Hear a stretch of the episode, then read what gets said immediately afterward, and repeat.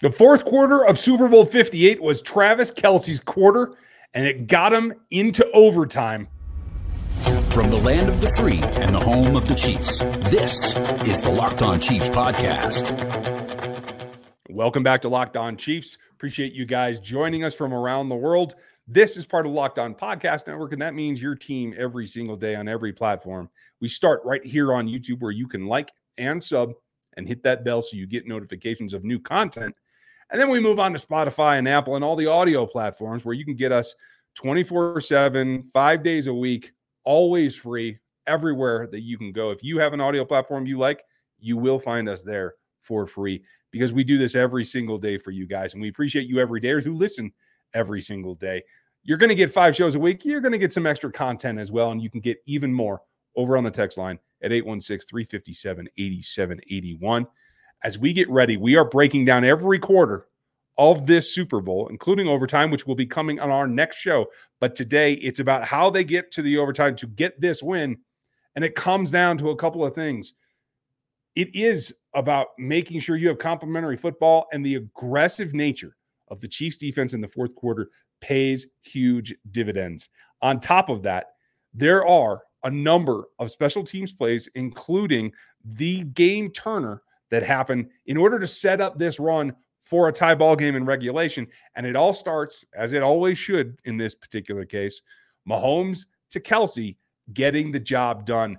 No play in this game really stands out for the fact that Travis Kelce got up to a speed he hasn't reached in three seasons on this particular play. It's a 22 yard catch where he just runs a slant across the face of Warner. He gives him a little stutter to the outside, cuts to the inside, and he is off to the races. I uh, we have plenty to talk about on this play, but how surprising is it to you that he gets up to over 19 miles an hour for a guy his size and at his age who started the season missing a ball game with a bad knee? At his age, I'm calling it 20 miles an hour. Um, I'm going to get okay, the, okay. I'm going to round up for him. Uh, it was a fantastic play by him, and for him to be able to run away from Warner, who's one of the best linebackers in the NFL, uh, and has speed to burn himself. Uh, it's a fantastic play by Kelce, and it, it, goes further than just the speed. It's also the knowledge of where he is on the field and the knowledge of I need to go out of bounds. I'm going to try to get as much yardage as I can, but I am not turning this back inside because if I get tackled. I have to take a timeout and it limits what you can do at that point. So he goes out of bounds, and you know, the, it, ten seconds left in the game, they get one more shot at the end zone before the game uh, tying field goal. So uh, it's it's him being selfless too, because you know how mad he had to have wanted to try to score a touchdown in that moment, but he looked at it and said, "Nope, going to do what's right for the team. I'm going to do what needs to be done." And uh, his hustle on that play to get them down to where they had a chance at scoring a touchdown before the kicking the field goal. Uh, I mean, that is a big play. Yeah, it, it's enormous. And it kind of shows everything that Travis Kelce is about.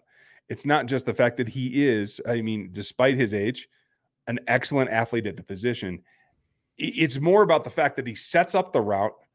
They, they'd come off a play earlier where he had done a very, very nice job. Uh, and that I think probably aids in this particular, but being able to sell the outside portion of the release and cut it back underneath, you can see that Warner was caught off a little bit guard, a little bit on his heels in the change of direction phase. And that's something that, uh, as we go through the years of the draft, uh, Fred Warner was very, very high on the change of direction. Very few guys at the linebacker position have scored better than him in his change of direction matrix. Willie Gay happens to be one of them. We'll talk about Willie coming up next week.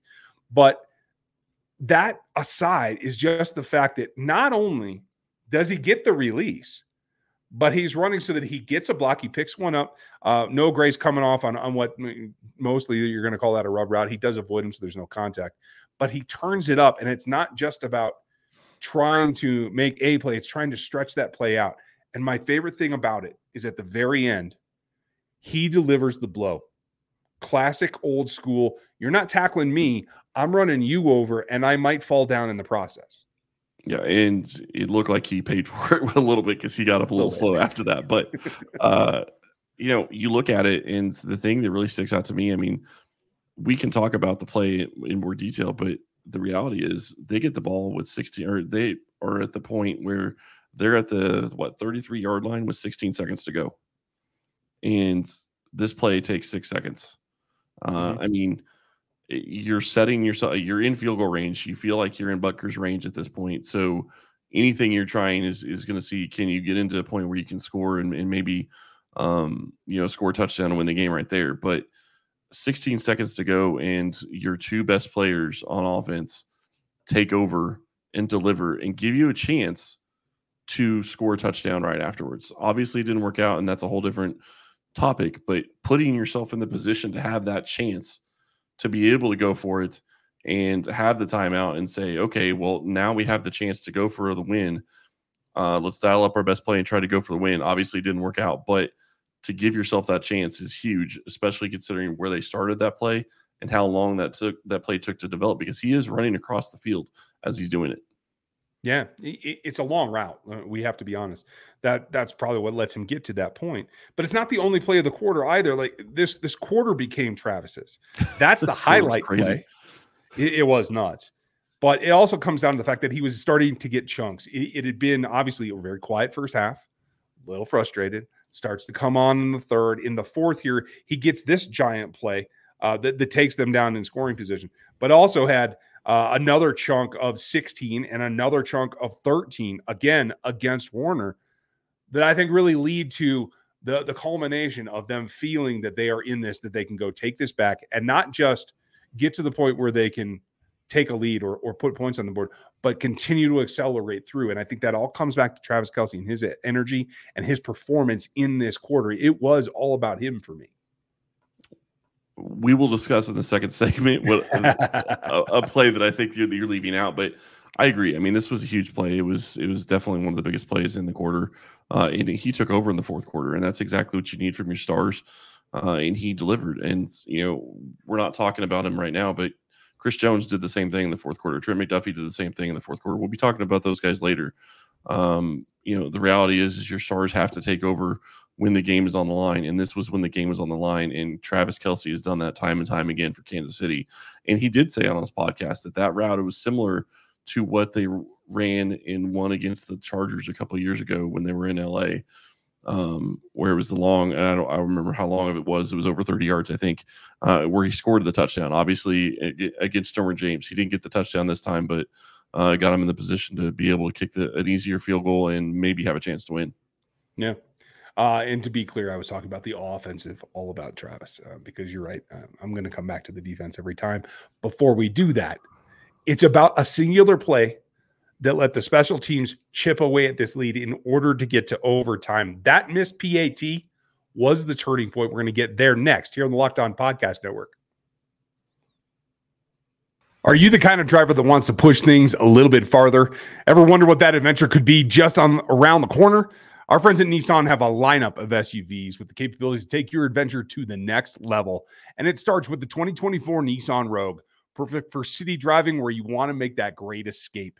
It's class exclusive, Google built in, so you always have your assistant almost for anything that you're looking for. Gone are the days of connecting your phone and trying to get your assistant or maps or the Google Play Store to work. It's on a 12.3 HD touchscreen infotainment system, and it's all in the 2024 Rogue. It's perfect mid-size crossover for all of your adventures. And then you can get with my favorite, the Nissan Pathfinder back and room for eight and expansive cargo capacity. The advanced availability 4x4 capability is really what you want. And it's 284 horse with 6,000 pounds of towing power.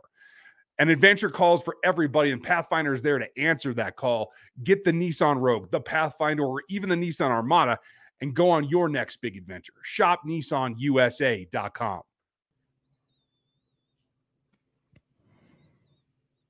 If you have not seen a 24 7 feed that gives you all of your favorite Locked On shows yet. It is called Locked On Sports Today, and it will give you just that, plus us and a whole other bunch of shows that you want to get in on. So make sure that you check that out. You can just search Locked On Sports Today and get that sub going. We appreciate it. And it, it leads us towards part of our team continuing to press and do well. And this team had to do that. And it's it's a quarter that saw this team score three field goals in order to push it to overtime. That's significant. But it pales in comparison to the one thing that allowed that to mean it And that is a play that came after you gave up a touchdown. Yeah, and give flowers to Chenal. He'd probably he'd probably eat him or, or destroy him, but give flowers to Chenal. he, I just that guy is amazing. Uh, his ability and and it's crazy because you watch how he develops all season last year and he doesn't really do much, and then the Super Bowl he makes big plays, and he did the same thing this year. I and I'm not saying he didn't do anything during the regular season, but you start looking at how he has progressed into the Super Bowl, and you don't expect the contributions that he was able to give you and the big plays that he was able to make for you in the Super Bowl. And he had two of the biggest plays in the Super Bowl. Uh, he had the first quarter's biggest play. And I think you can easily make an argument that he had the, the fourth quarter's biggest play. I agree with you. I think Travis's play was huge. But without Leo Chenal and blocking that kick, there's no overtime. Chiefs have to go for a touchdown, and either they win or they lose right there. Yeah. And, and, it's all set up based on the way that this fourth quarter starts. Obviously, the, the play that we talked about yesterday in um, MVS being open because of Kels and, and taking that point right there, that's just before this first drive of the second, uh, I'm sorry, of the fourth quarter for the Niners, where they actually roll 14 plays. And it's like, oh, yeah, hey, we're not done yet either, says San Francisco.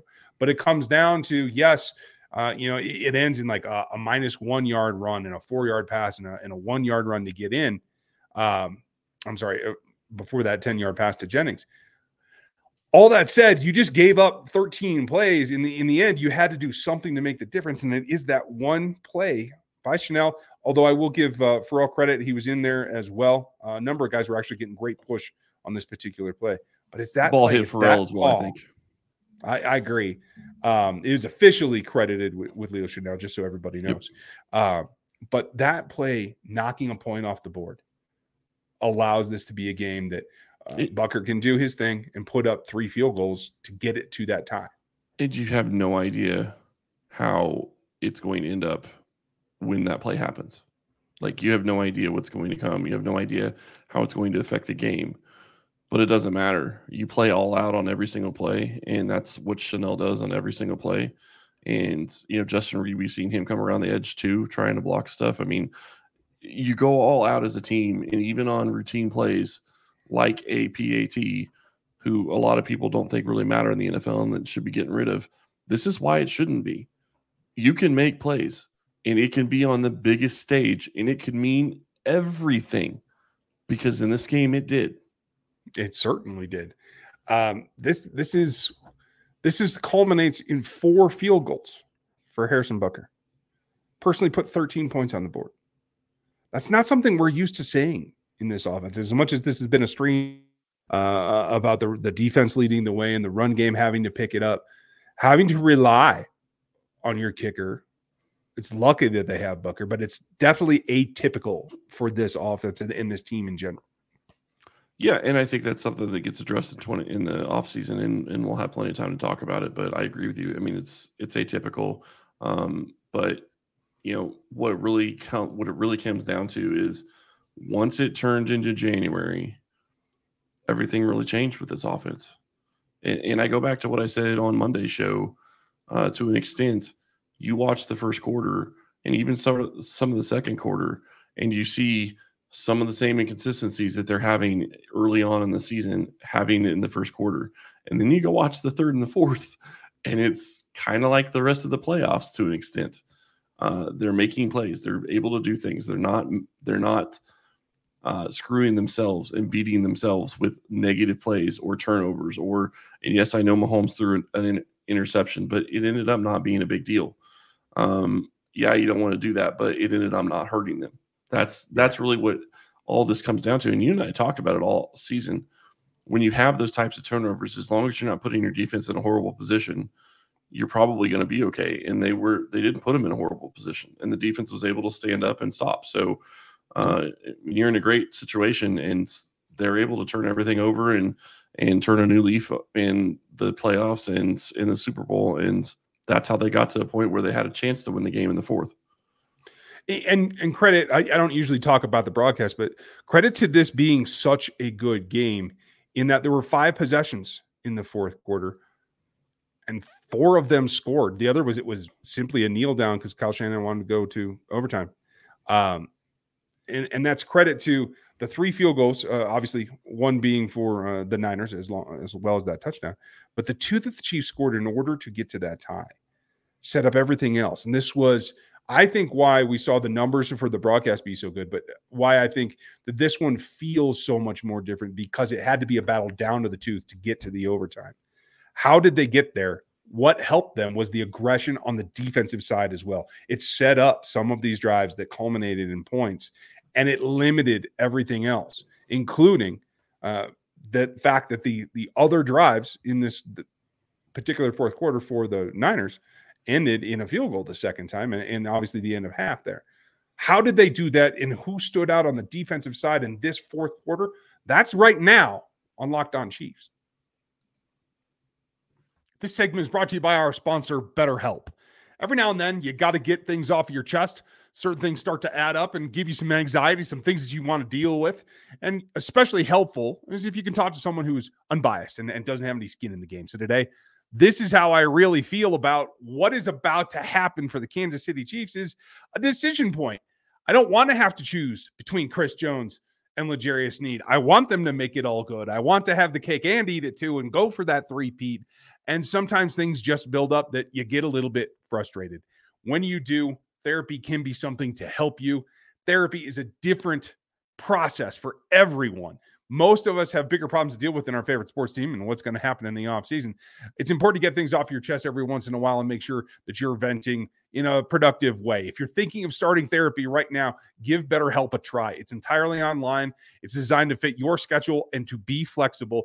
It's at betterhelp.com slash locked on to get 10% off of your first month. That's better H-E-L-P dot com slash locked on. This is my favorite part of the show, folks. Make sure that you, you join the Locked On Sports today. But this is where we talk defense.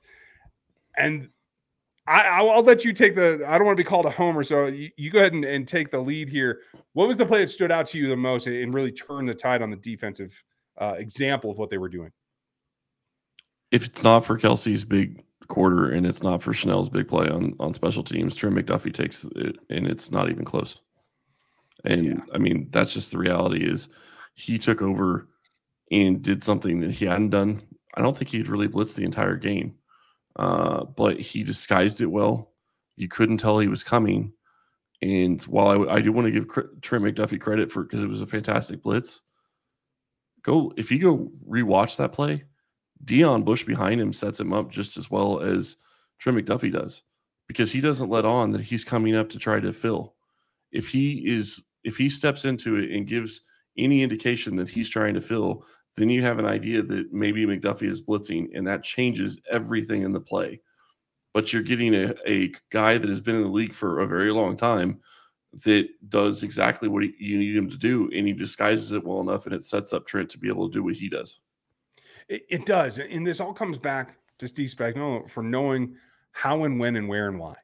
It's there's always the conversation about is it X's and O's or is it the Jims and Joes? And in this particular case, I think you have to side that it's a bit of both because not only is, is the call to send that blitz perfectly timed, but it has to be executed on every single layer of the defense. Yeah. And and when I take a look at it, the, the things that stand out to me, you certainly called it uh, with Deon Bush's uh, refusal to give away the fact that he is backing up what is a 12 yard cushion on Aiyuk out of the slot, a, a, situation that if you're San Francisco, I'm sure you're pleased as punch to see, right? It it allows that play to happen. Yeah, but he didn't go with there with the ball. Like he didn't. The the thing that really stands out to me on that play, McDuffie made a great blitz. Purdy couldn't make the throw, but what stood out to me is Purdy made the right wrong decision in my mind. I understand the the hot was Jennings. I get why he went to Jennings, but you're always taught you throw with the blitzer, and if you throw with the blitzer, that changes possibly what happens in that situation. And why it was such a big deal is because that is the last play. That is the first play after the two minute warning in the in the fourth quarter. And if the Chiefs don't get a stop, San Francisco gets a first down. they probably run out the clock or get very close to running out the clock before they have to kick a field goal, and the game ends with the Chiefs not even getting a chance to tie it send it to overtime. Yeah, and it leads so well to what I think Trent McDuffie really has shown us in these two seasons. And honestly, for a lot of people around the league, it's hard to remember that he he is only a second year player in this yeah. league. Uh, and it's all not pro. just uh, yeah, all pro second year. And it, it's not just that he has this natural ability and instinct for for pass rushing, which he didn't actually get to use at Washington very much. That is all certainly true, but it's about his his cerebral attack of the play and understanding that especially when they approach the line a little bit early and they don't get the ball off as expected, he's still standing in a position where he hasn't given away. He hasn't turned his shoulders dramatically. He looks like he's taking a little bit of an inside stance to to keep that leverage for him, but it doesn't give away that he's coming because Deon is one thing behind him, but he's the guy that could give it away the most, especially when you're, oh, you're guarding a guy like Aiyuk. No, absolutely. So it's it's his patience and his stamina to do what he's been coached, to understand that he is the chess piece that is the attacker. He's the queen on this field right here. And that's, I think, a, a different level that we didn't expect him coming in. And it's the quick twitch uh, as well. I mean, it's it's the the second the ball is snapped, he's gone. Like you can't delay on that at all, or you're not going to get there, and you're not going to make that play. So it's it's everything. And then and then you talk about and, and something we've talked about a lot at times the football IQ of this entire roster, but it shows specifically on those two those two players specifically right there. Deon Bush's football IQ to know the moment. Trent McDuffie's to know the moment as well. And I agree with you. I mean, Trent McDuffie, he's the one that's going to tip it off the easiest. I'm just saying Bush made a good job of not giving any kind of tell at all because QBs are always going to be looking at safeties, trying to figure out what the defense is and what they're doing. Uh, so he's going to be looking there regardless. Yeah, you're absolutely right. And that's not to take away from the fact that his disguise of the blitz helped, but it's Spags making the aggressive call and it's the defensive lineman occupying the blockers because you do yeah. see the, the the the call on the offensive line has to address everybody else, including Chris Jones, to take away and leave that alley for McDuffie to attack through. That's just it's just well designed all the way around and well executed. And it's that aggression that I think as we watched through the fourth quarter had to tick up and tick up and tick up and that's how they got to the point where they could come back. And it's it's the I hate saying it this way but it's the huevos to be willing to do that. Well, no, I mean that's that's what it is. It's the guts to be willing to send an all-out pressure when the game is absolutely on the line. If they don't get a stop there, game's probably over and they're not winning the Super Bowl. But Spags looked at it and it looked like from the setup of the defense, it looked like they were going to be playing off and they weren't going to be sending anybody. Mm-hmm. And he disguised it well enough to where McDuffie gets a free shot. And it doesn't matter how good of a throw uh, Purdy would have made on that because McDuffie got his hands up. Even if he wasn't going to get there, he was making sure that that ball wasn't getting past him. So, uh, you know, that was the other part of the heads up play. Yeah, it, it's it takes a village, and on this particular play, everybody did everything right, and it was the right call, and it was aggressive enough to put a young player in in what I think as I'm rewatching it right now as as we do this, I, I'm just seeing the fact that it's it's the surprise factor. It's seeing it out of the corner of the eye that the McDuffie's bearing down on him, and I think he sped up his release, and I think that led to the off-target pass. It, it all comes together to get the outcome that you need, and it just felt like when the Niners were starting to fade, the aggressive stance of the Kansas City Chiefs is what raised them up through this fourth quarter to get to well, overtime. And the crazy thing to me is, is he's throwing it to Jennings, and I don't even know who had Jennings on that play. Was it was it Sneed?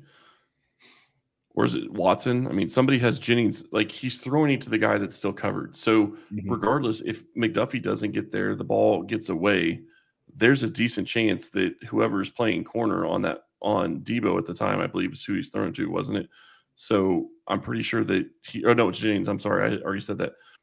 It's maybe not going to get complete regardless. So he's picking the wrong person to throw it to uh, because it was his hot read and it makes it hard. And I had to watch it again. It, it was L'Jarius Sneed on Jennings. Yeah. And that pushes us to the point which makes you feel even better about it. Sorry. Yeah, right, right. And and again, I talked about this pre-game that you're going to have times when you have L'Jarius Sneed and Trent McDuffie on the same side of the ball, and that certainly is that situation where you can rely on Bush to take that that vacated space away from the slot receiver, knowing that you have L'Jarius on the outside. Yep. All that leads up to this ball game being tied, folks. As we end regulation here on our quarter by quarter recap of Super Bowl 58, we are now going to the penultimate period. We'll talk all about the overtime, the plays that are made, how they got there, and what turned the tide to get this Lombardi coming up on the next show. You can get all the information that you need, especially if anything breaks in the meantime, on our text line at 816 357 8781. Make sure that you like and sub and hit that bell. We appreciate you hanging with us. This is a lot of fun. And, and the detail that we go into here is something that we've been planning for quite a long time. It's going to culminate in the next show when we go to overtime and and hopefully with us, you know, hosting a little mini trophy or something. We'll see what we can put together. But we appreciate you spending your time with us. Make sure you like, sub, hit the bell, check out the rest of the Locked On Podcast Network, as well as the Locked On Sports Today feed, which I think you are really going to enjoy.